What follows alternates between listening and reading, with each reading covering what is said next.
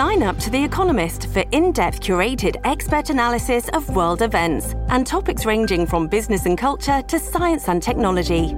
You'll get the weekly digital edition, online only articles, curated newsletters on politics, the markets, science, culture, and China, and full access to The Economist Podcast Plus. The Economist is independent journalism for independent thinking. Go to economist.com and get your first month free. This episode is brought to you by Shopify. Do you have a point of sale system you can trust, or is it a real POS? You need Shopify for retail. From accepting payments to managing inventory, Shopify POS has everything you need to sell in person. Go to shopify.com slash system, all lowercase, to take your retail business to the next level today. That's shopify.com slash system. Welcome to the New Books Network. Hello, everyone, and welcome back to New Books and Biography, a podcast channel on the New Books Network. I'm Mark Clovis, your host for the channel. Today I'm speaking with William Kashatus, author of the book William Still, The Underground Railroad and the Angel at Philadelphia. Bill, welcome to the New Books Network. Thanks for having me, Mark. Well, thanks for agreeing to be on our podcast.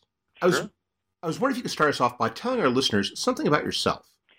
I've always considered myself a, a teacher. I started out in uh, high school teaching uh, back in the 1980s, and after I got my PhD, um, went into college teaching, where where I am now. But as my writing career picked up, I basically consider myself more of a writer uh, now, and and the I do biography, American history, uh, and and baseball history. What was it that led you to uh, choose William Still as, as, a subject? What, what what drew you to him, what you led you to conclude that a, a biography of him was needed? I was uh, working as uh, director of uh, public programs at the Chester County Historical Society in West Chester, Pennsylvania, uh, back in the late 1990s, and teaching at West Chester University. And that area, Chester County, was a hotbed of abolitionism uh, back in the 19th century. And at the Historical Society, we had about 5,000 feet of uh, museum space, and we decided to do a uh, an exhibit on the Underground Railroad. And I was asked to curate that exhibit because I had done some research in that area. And of course, if you're going to talk about Chester County and Underground Railroad, you have to talk about William Still because many of the fugitives that came through Chester County ended up uh, in Philadelphia uh, under the guidance of William Still, who basically uh, coordinated the entire eastern line of the Underground Railroad. And the more I read about him, the more fascinated I became with him. And I also was very attracted by his 1872 book, simply titled The Underground Railroad, because it is and remains the only authentic primary source we have on the Underground Railroad. Now, let me clarify that a little bit. Yes, there are primary sources on the Underground Railroad, but Still's source is the only authentic because it is created by an Underground Railroad agent. It has tremendous detail to it, and it was just too compelling not to explore that in greater depth.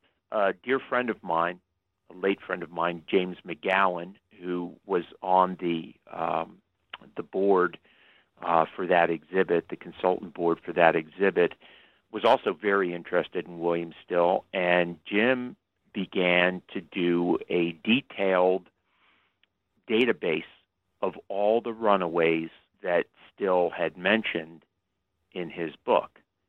And that was a chore, a chore, an amazing chore. And unfortunately, Jim died in 2008, and it was only about halfway completed. And he asked me to complete his work, um, and and I did. Fortunately, I did, and the findings were unbelievable because some of them challenged the historiography on the Underground Railroad. and we'll get into that a little bit later. But the reason I wrote the book was he's too compelling a figure not to write about, and frankly, he's been largely ignored. That was what I found surprising when I was reading your book. Was as, as I'm as I'm learning about this role that he played, uh, the people with whom he interacted. It, it, I was really surprised that his name doesn't stand out more in terms of the historiography about the Underground Railroad. Well, his his book does. His book does, and in terms of the, the the number of fugitives that have been uh, been said that he helped were in the thousands.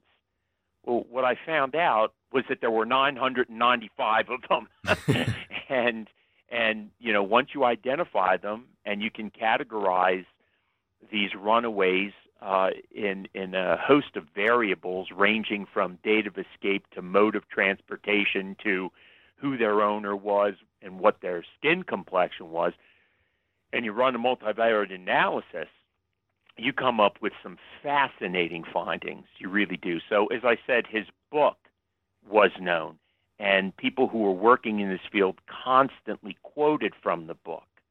And there were three or four escapes that were high profile escapes that Still aided in, and those have always been reported. But Still, himself, as a figure, was largely ignored. Uh, he was just basically looked at as, well, you know, the first historian of the Underground Railroad. Hmm.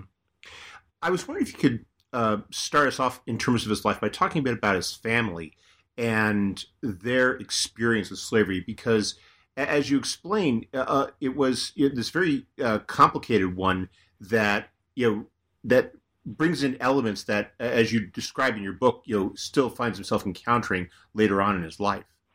Well, the nuclear family of William Still uh, really the first uh, dealings with it and, and, and, mention of it that I found uh, was uh, the family consisted of Levi Steel and his wife Sidney, who were slaves owned by a Maryland tobacco planter by the name of Saunders Griffin and as of 1804, that family consisted of four children uh, Levi Jr., who was eight at the time, Peter, who was six at the time, and two infant daughters about a year apart, Mahala and Keturah.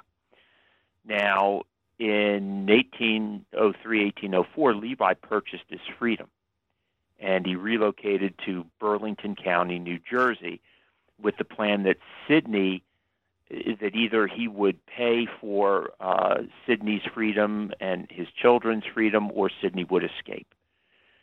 Uh, Sidney escaped twice. The first time in spring of 1805 with all four of their children, and she was captured. She escaped again in the winter of 1806, but this time she just took the two girls with her, and she was successful. She had to make a choice, a very difficult choice, and that was leaving her two sons in slavery. And the reason she made that choice was because she thought that the boys were old enough where they would be able really to fend for themselves. The girls were infants, and she knew that the, the dangers that lay ahead for female slaves, um, rape, you know, brutal beating, uh, and and she just made that decision. She made it to New Jersey. She changed her name to Sidney.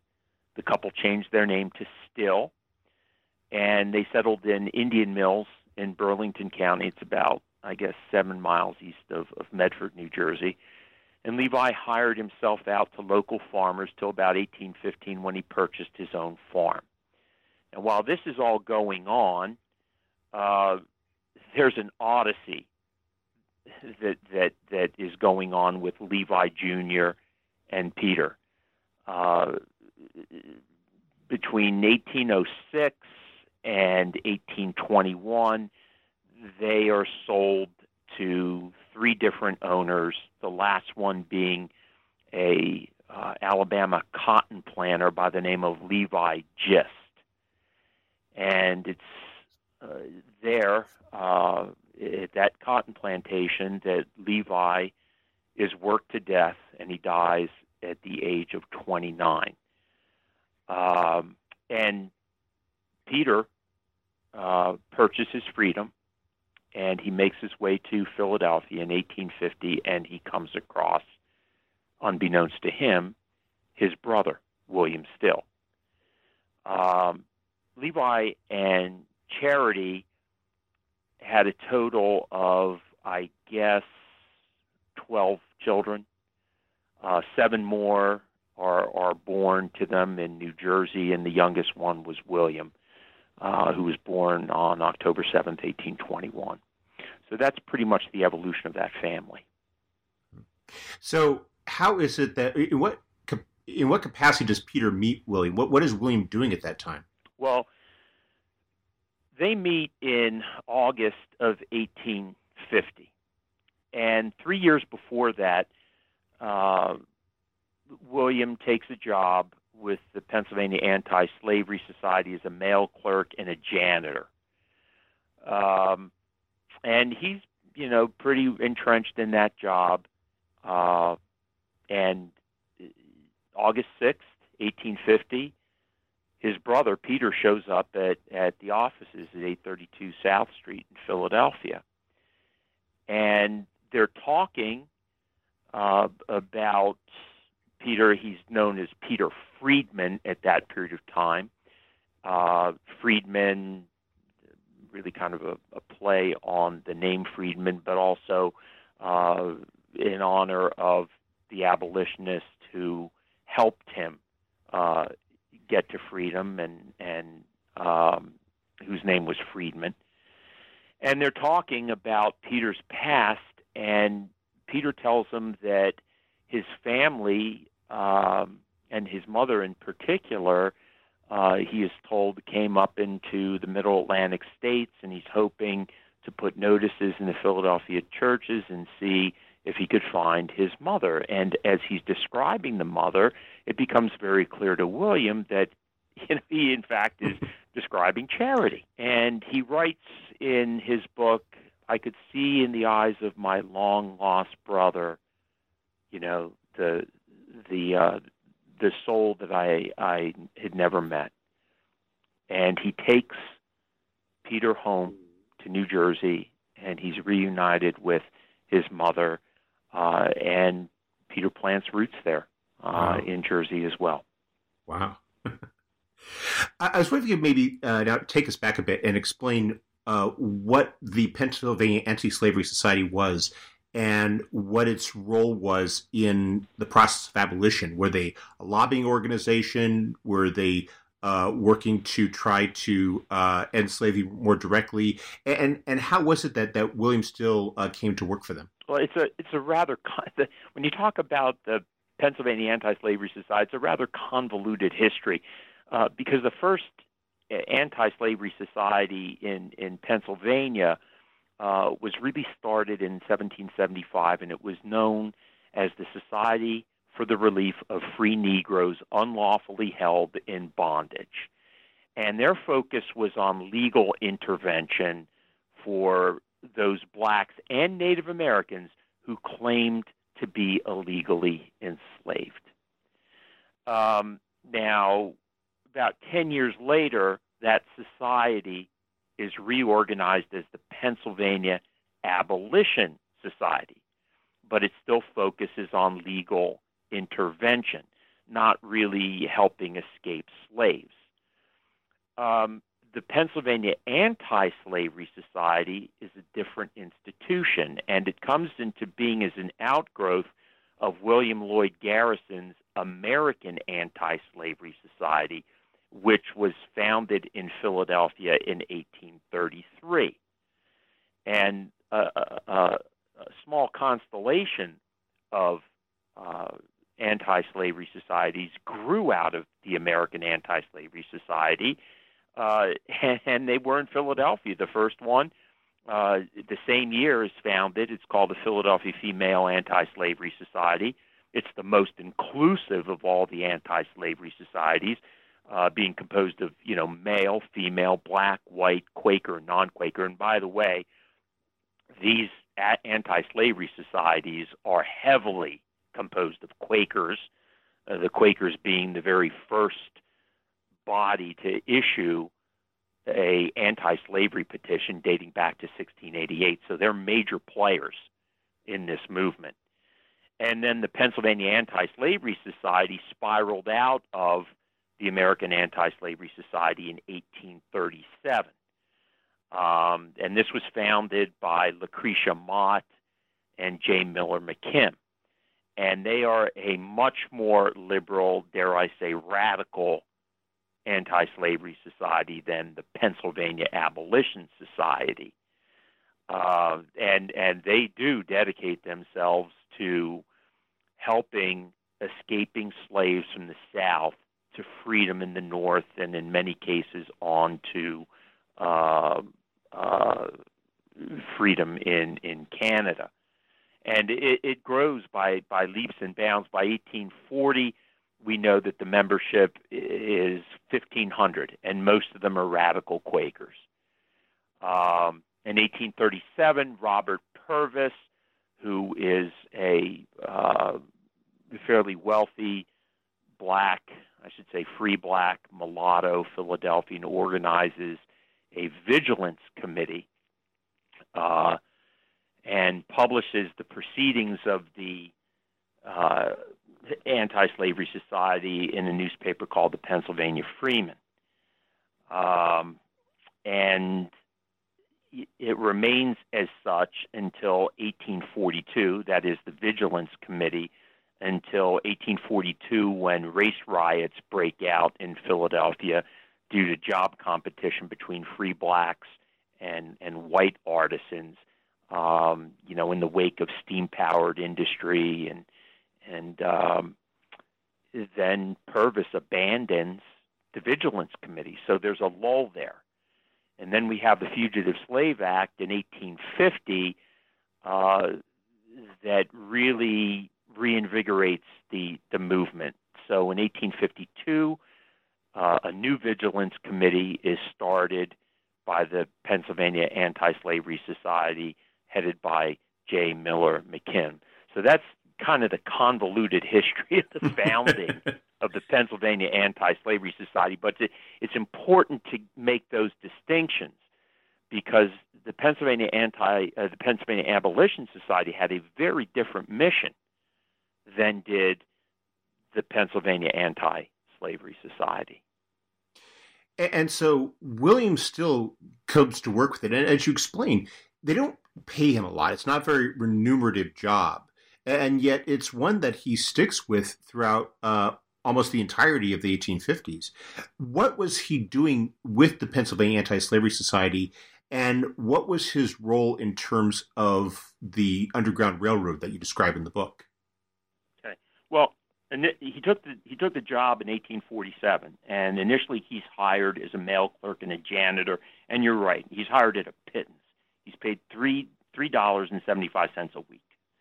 Um, now, over the the next two years, uh, he he proves himself uh, a very capable uh, and trusted uh, employee of the uh, the Anti-Slavery Society, and he's assigned additional duties.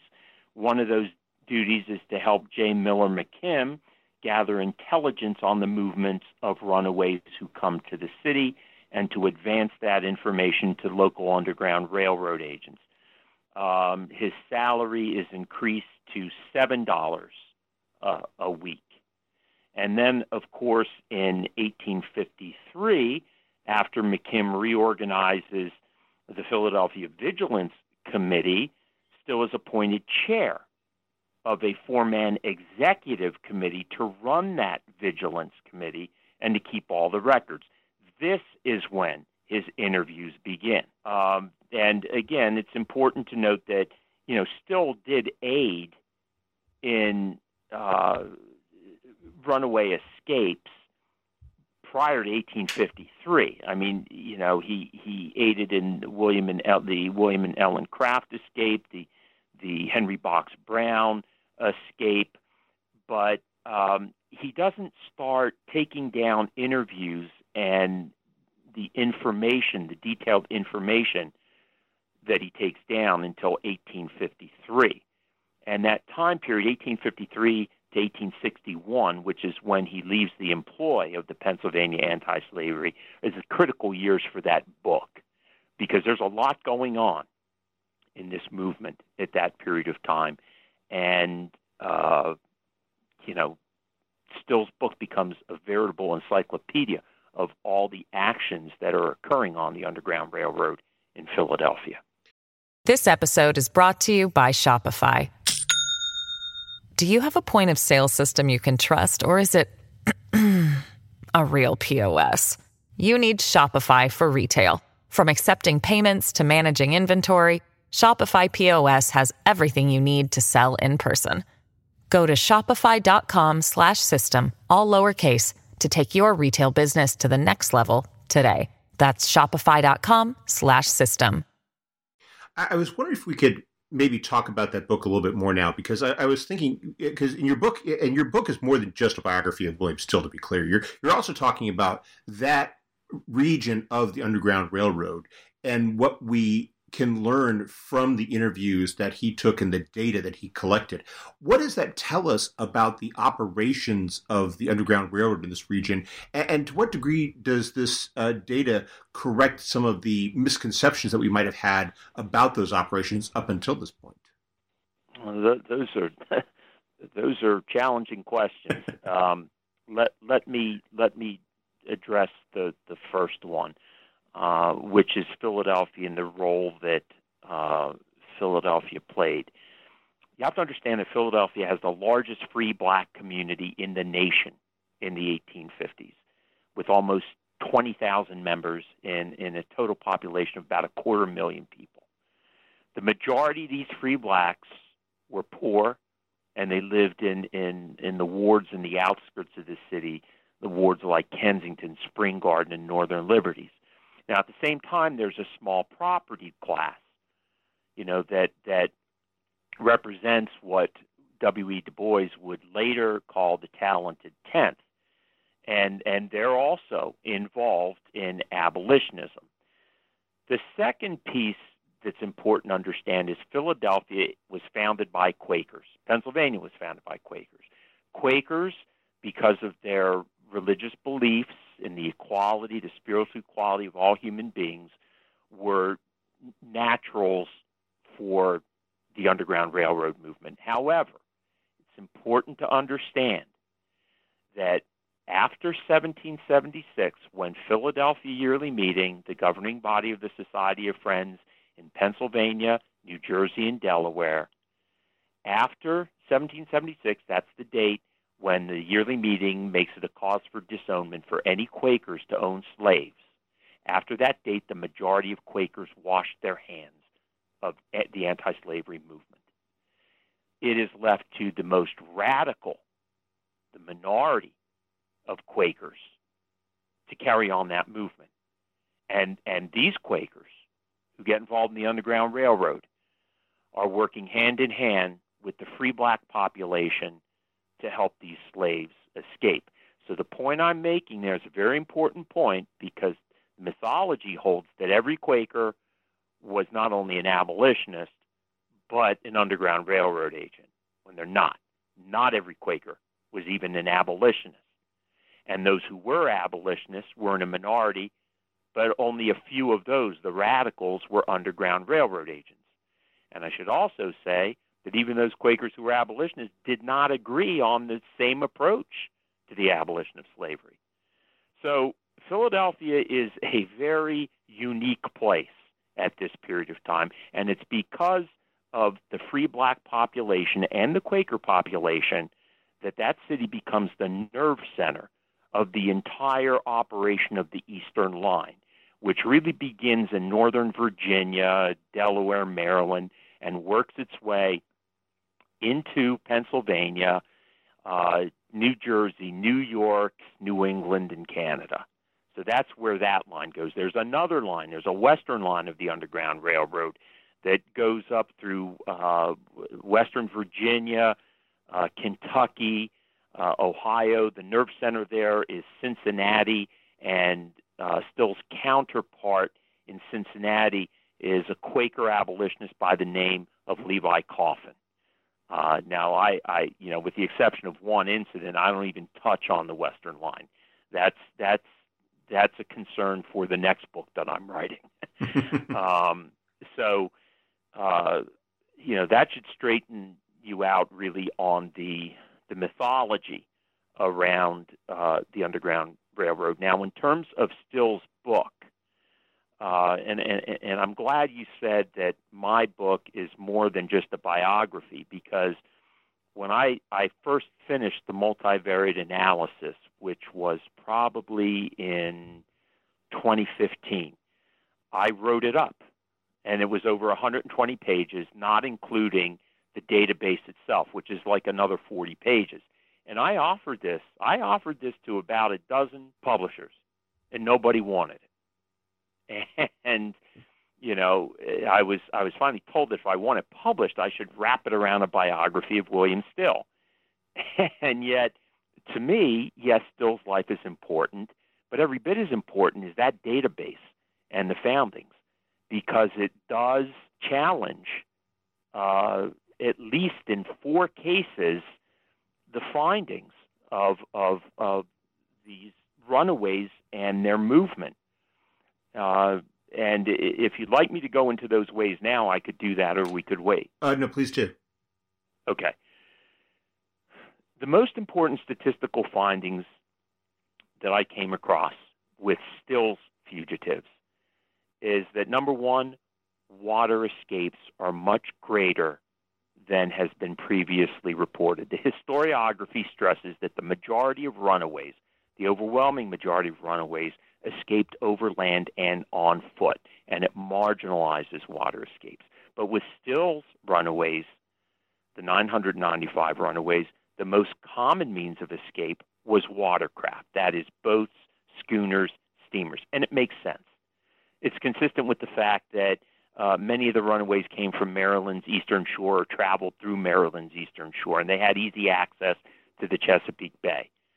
Now, if I want to get into particular, of the 350 cases where means of escape, there's 950 runaways, and, and you must understand they're not variables for every single one of them.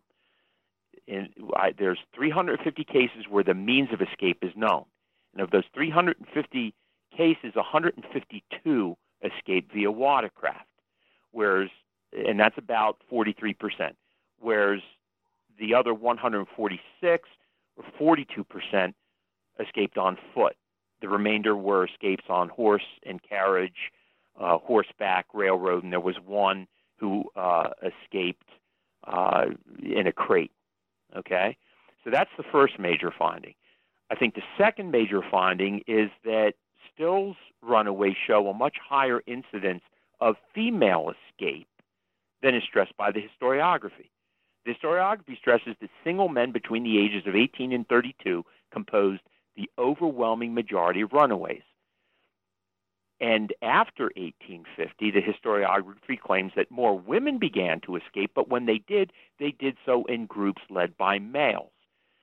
Now, this is not completely accurate when we look at Still's runaways. Of the 967 runaways whose gender is known, 730 or 75 percent were male, so that's consistent with the historiography. But 237 or 25 percent were female, which is also consistent with you know of the lesser number. But of the 334 runaways known to have escaped alone, 81 percent are males and 19 percent were female while it's not as common for women to run away alone, it did happen. And the historiography doesn't give much emphasis to that fact. The third thing, the third major finding uh, where there's a difference is in terms of the value of the runaways and the rewards that are offered for them. The rewards are higher than the 5% of total value assumed by the historiography. More specifically, the historiography claims that rewards offered for a runaway was based on 5% or less of the fugitive's total value. In other words, a fugitive who would be worth, let's say, $1,600 in 1860 would bring a maximum reward of just $80, whether it's in state or out of state. But with Still's runaways, of the 73 cases where a reward is given, 53 or 73 percent had a reward between $150 and 500 dollars. And if you apply the 5% theory to that, those slaves would be worth between $3,000 and $10,000 each, which is extremely high for a slave at a time when we're talking about $1,000 for a male in his prime between the ages of 16 and 32 and maybe twice that much for a female during childbearing years. So $3,000 to $10,000 each for a slave that's that just is non-existent. Um, the final thing, uh, well, actually, there's two other things. Um, the, the fourth difference that I found is in individual versus group escapes. Still, in Still's case, there are much more group escapes than have been already assumed. The historiography claims that single male fugitives ran away, and they did so alone because they had few to no family ties. In other words, um, the, the males with families and females remained in bondage in, in order to keep the family unit together. Well, what I found with Still's runaways is that of the 995 he assisted, 660 or 66 percent escaped in 173 groups of two or more members, compared to 336 or 34 percent who traveled alone. The largest group of these 173 runaways consisted of 28 members, and they, that group consisted of four large families. Five other groups had 10 or more members. 20 additional groups consisted of six to eight runaways. And what this tells me is that the desire to keep families together led Still's runaways to escape bondage, not to stay in bondage. And then the final thing, and, and some, and I get it, I mean, some statisticians would say that this is, the numbers are so small that this is a statistically insignificant finding, but I don't find it such. This deals with the, the, the runaways who uh, are literate. And the historiography claims that mulattoes were more prone to be literate than dark complexioned slaves because they were house servants, and many were favored by the master. Some were so favored that they learned how to read and write to some degree. Whereas dark complexioned slaves were field hands and had you know, very little opportunity to become literate, and, and they would be the ones to run away. Well, Still's runaways show a slightly different pattern here. Of the 390 runaways whose skin color is known, 289 or 74 percent can be considered dark complexion or black, compared to 101 or 26 percent who were described as mulatto. This is consistent with historiography, but what's not consistent is the assumption that light skinned slaves were more literate than dark skinned slaves. Because of the 69 cases where literacy is known, 25 or 30 percent, uh, 6 percent of the mulattoes were literate, compared to 21 or 30 percent of the blacks. And and and that six percent difference is not all that appreciable. So I find that as yet another challenge to the historiography. And there are others, but I think that you know these were the major findings that really are are hopefully going to be uh, taken into consideration in the future when uh, when the Underground Railroad is written about. One of the things that you do in this book that I really liked was that you do talk about what these numbers reveal about the operations of the Underground Railroad, who was using it, how they escaped. But you also put names to these numbers. You you you you put stories to them. I was wondering if you would share with us one or two of the stories from your book uh, about escaped slaves that, that William Still wrote about or, or were even uh, personally involved with in terms of helping them escape. Okay, um, let me let me just digress for one moment because you said something very important. You said that I put names to these families. Um, now, th- this is very important, and this is what led my friend Jim Jim McGowan to start that database. William Still is very clear about the purpose of writing his book. And his purpose was to reunite families who were separated in slavery after slavery was abolished. That was his purpose. Okay? Mm-hmm. And I'm, I'm sure that it was successful in that sense. But I'm sure in other ways, there were many families that were never reunited, which is tragic. And what Jim and I wanted to do when we were working on that database was yes to give names to these numbers and and and the book is going to provide the entire database in hard print so African Americans who are doing their genealogy and can trace to a, a ancestor who was a runaway can at least locate that runaway and find out about them. So that was, in many ways, you know, we were trying to fulfill William Still's purpose, uh, but just doing it from, you know, the standpoint of 150 years later. Um, but that that's important. That's really important to us. Um, now, you talk about the escapes. Everybody knows about Henry Box Brown, the Richmond, Virginia slave who had himself nailed in a crate and shipped to freedom to the Pennsylvania Anti Slavery Society. Everybody knows about William and Ellen Craft, who escaped from Macon, Georgia at Christmas time. Uh, Ellen, who was very light skinned, was disguised herself as a uh, young slave master. Uh, she put her right hand in a sling and disguised, uh, put her her face in a wrap, uh, feigning that she couldn't, so she couldn't write or she couldn't talk. Uh, and William was the slave escorting her, and they made it all the way to Philadelphia. Everybody knows about Jane Johnson.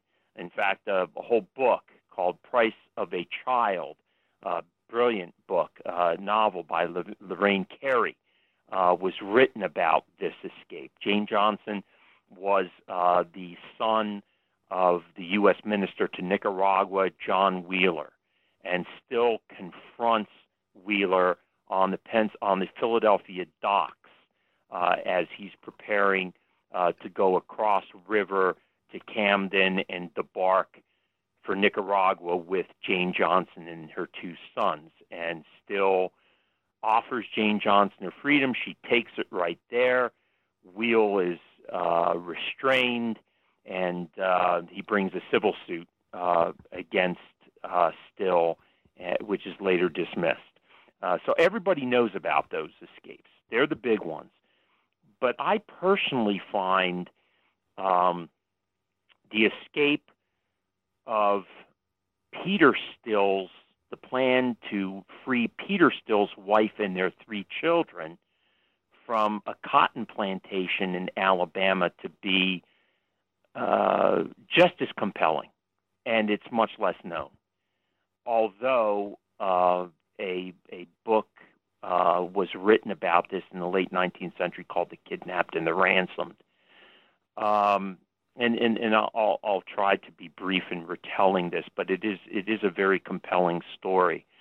Um, after Peter was reunited with William in 1850, he he told William right from the start that he had a wife and three children who were still in bondage uh, in in uh, in Alabama. She belonged to an owner by the name of McKiernan, uh, who was a cotton a large cotton planter, and they William and Peter started to plan an escape. Um, they put uh, a notice in the Pennsylvania Freeman about this situation, and a Quaker by the name of Seth Conklin reads the article, and he offers to go down to Alabama posing as a slave master and get Vina and the children. And he does. Uh, he helps them escape, and he gets as far as Vincennes, Indiana where the party is captured by a slave hunter. Conklin is murdered. His body is tied to a cotton gin and thrown in a river. Vina and her three children are returned to slavery. And Peter, um, you know, this is all happening in 1851. uh, Peter contacts McKiernan and says, "Okay, look, how much is it going to cost?" And he's told five thousand dollars if he wants to purchase the freedom of his wife and his children. So Peter goes on a three-year-long anti-slavery lecture circuit, and finally, in 1854, he purchases the freedom of Vina and their children. Now, the story is much more detailed than that, and uh, Conklin and Vina and, and, and her children are almost captured two or three times even before they're captured. But it was just simply amazing to me that they could get as far as Indiana traveling from Alabama because most slaves in the Deep South would not even bother to escape. Uh, and, and we know that most of the slave escapes, I'd say well over even two thirds of the escapes, came from, you know, border states, uh, specifically from Delaware, Maryland, what became West Virginia, uh, Kentucky. Um, you know, these are the places where the runaways are coming from. Now, I did find that uh, states like Georgia and South Carolina, there were runaways from there. Um, but they're the outliers, you know, with Still's runaways.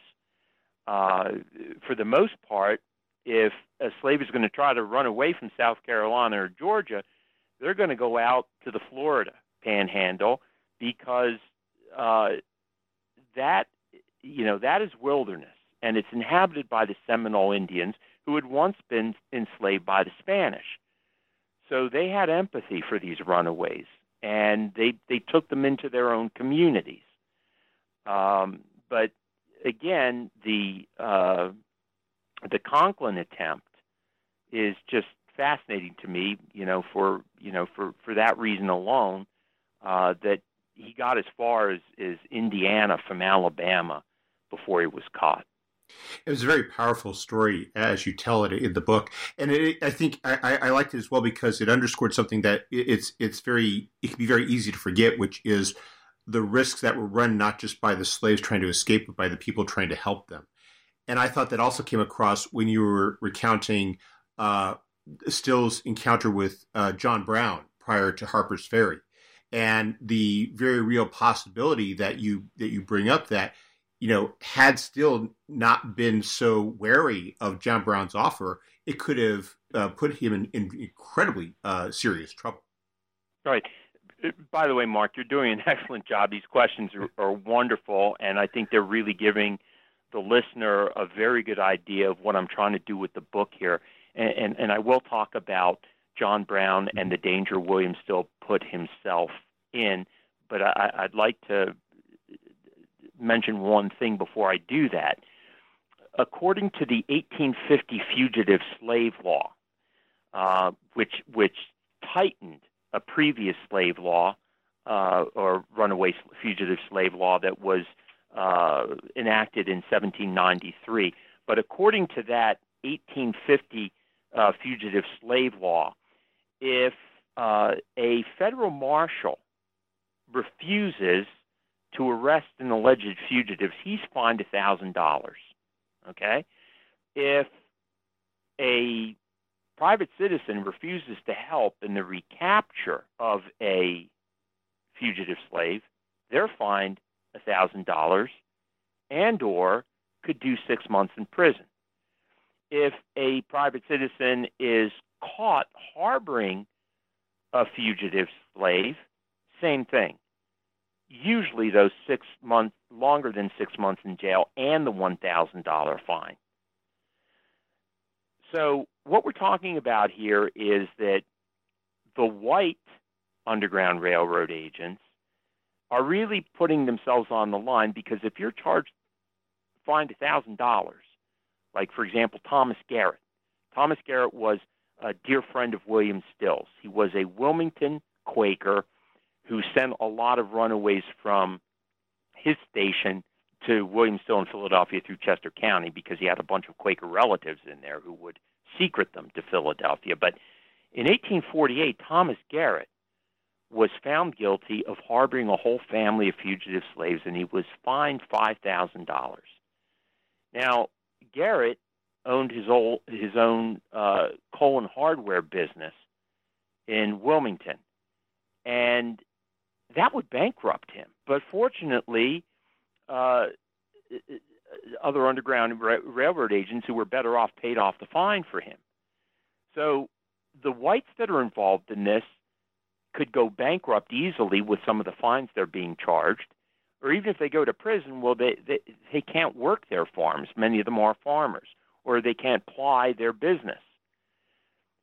Still, and the free black community are even in greater danger because if they assist, it would not be uncommon for a slave catcher to kidnap a free black and sell him into slavery. The papers don't mean anything to them, the Freedom Papers. Uh, and you're right. Uh, Still did put himself in in danger. Uh, in in 1859, after John Brown uh, launched his revolt at Harper's Ferry, there were found among uh, the belongings of the raiders uh, uh, some papers that had William Still's name on them. And when this got back to Still, he really feared that his records, meaning all these interviews that he was taking, would be found. And they would not only implicate him, but also those runaways and other agents that he identified. So we hid him in a crypt at Mount Lebanon Cemetery under the care of uh, another agent, Jacob White Sr., uh, until you know 1865 with the passage of the 13th Amendment. So you know, still, it took a lot of courage to do what he did. It, it, it really did, as well as for the free black community themselves. And yet, you get the point by this uh, time in his life that he really is feeling that he needs to do something else because it. You described, he, as you mentioned earlier, he he did get more pay over time uh, for doing what he did, but it, it, was it certainly wasn't enough for him to have to, to really have his own family to to, to be prosperous uh, and, and and independent on his own, and so he he he undertakes that leap in 1861 where he goes and he starts his own business. How well does that go for him? Well, uh, you know, I'll tell you, um, he only had three hundred dollars cash to his name when he made that move. His real wealth was in land. He owned two thousand dollars worth of real estate in and around Philadelphia, um, and you know what he did was he he continued at eight thirty two South Street by renting the Pennsylvania Anti-Slavery Office, and on the first floor he sold coal to pay the rent for the second floor where he you know he he had a family dwelling. Um and his his uh his stove and coal business actually kind of took off because within a year's time he was able to hire um some skilled sheet iron workers you know who were churning out these gas stoves and boilers and and heaters and and they were you know top quality and still was attracting both black and white customers. Uh, so pretty much by 1863, he had established himself as one of the city's most successful black businessmen. Um, now, the other thing about Still, and I, you know, I'm sad to say this because, you know,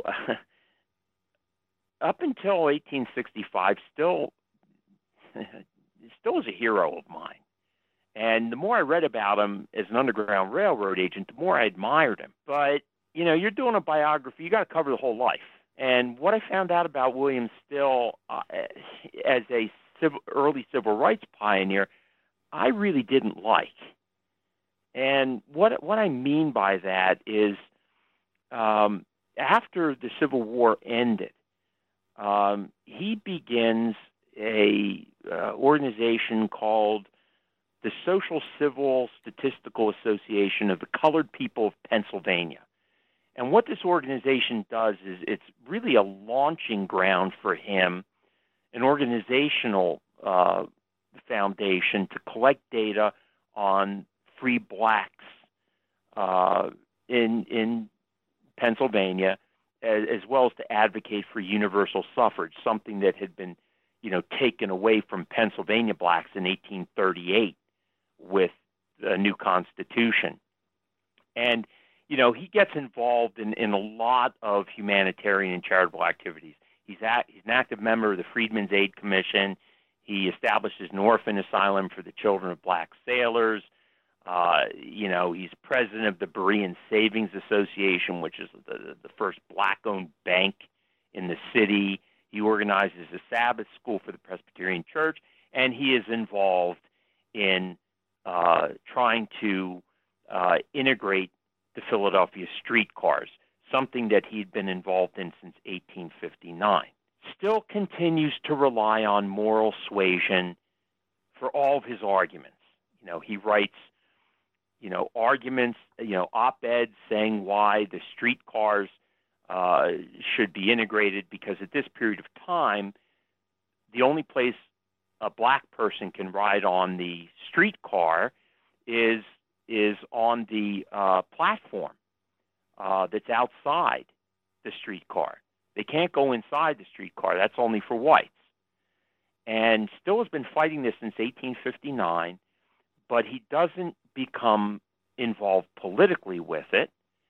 Um, and he also works together with white reformers, especially Quakers. And he has a very rigid morality as well. He, he, he strongly believes in the Protestant work ethic, you know, that personal austerity and unconditional commitment to the cause, you know, is, is, is, is the mission of a reformer. But there's a younger generation of black reformers who were coming to the fore after the Civil War. And they are led by Octavius Catto, and many of these young blacks are graduates of the Institute for Colored Youth, and they are led by Catto, but they include people like Jacob White, Isaac Wears, James Needham, William Forten, uh, William Nesbit, and they established their own organization called the Pennsylvania Equal Rights League. And they have no reservations about working through the political process.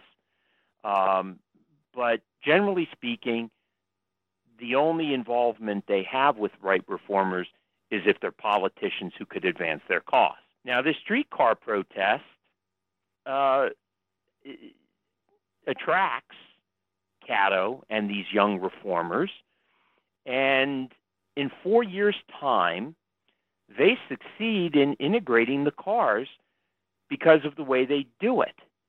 And they do it through direct action by either boycotting uh, or going and and and going right ahead inside the cars and sitting there uh, and being bounced out, and at the same time working through the political process with the Pennsylvania state legislature uh, to have this passage. And, you know, of course, in 1867, the radical Republicans in, in Congress are just, you know, on the verge of, of passing uh, the Voting Rights Act.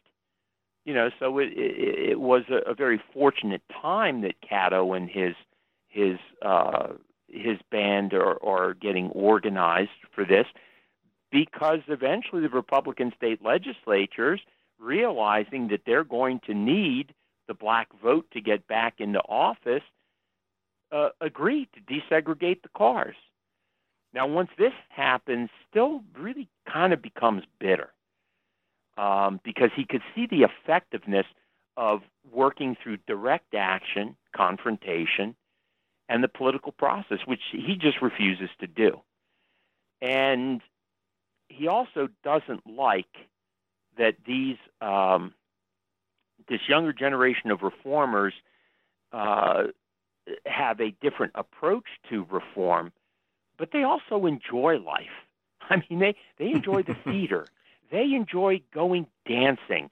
They even start a baseball team called the Pythians, and they're very successful, uh, Negro League baseball team, and still belittles them, you know, feeling that, you know, you're not serious how can you be serious when you're engaging in all this frivolity? And then the next showdown comes really in in in the late 1860s. Um, you know, after uh, the blacks get the vote, and the dilemma now for blacks is should they vote Republican due to their appreciation uh, for that party's involvement in emancipation in the vote, or should they use their vote to further the black race regardless of the party? Meaning, you know, split their vote between the Democrats and, and the Republicans. Well, the young reformers, Catto and and his his members uh, uh, at Pearl, the Pennsylvania Equal Rights League, are staunch Republicans, and they insist on voting for that party. And William Still, on the other hand, like like other black leaders like Frederick Douglass and people who were part of the earlier abolitionist movement, insist that blacks not uh, uh, become tools of the Republican Party and vote their conscience, which means, frankly, to vote the Democrat Party. Well, this kind of comes to a head in October of 1871 with the Philadelphia mayoral election. Philadelphia politics are really s- split along racial lines with the whites voting Democrat and blacks voting Republican. And the city police, mostly white Irishmen, refused to protect black voters at the polls from white mobs.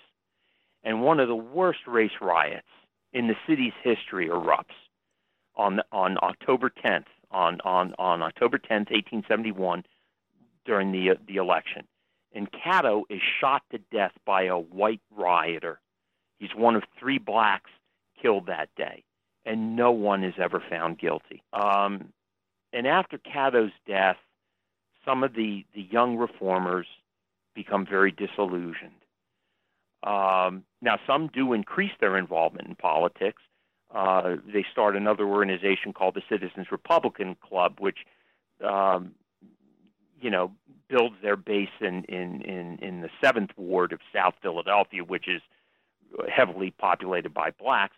But there are other of these young reformers that completely drift away from politics and devote themselves really to black education. They they really commit themselves to the Institute for Colored Youth.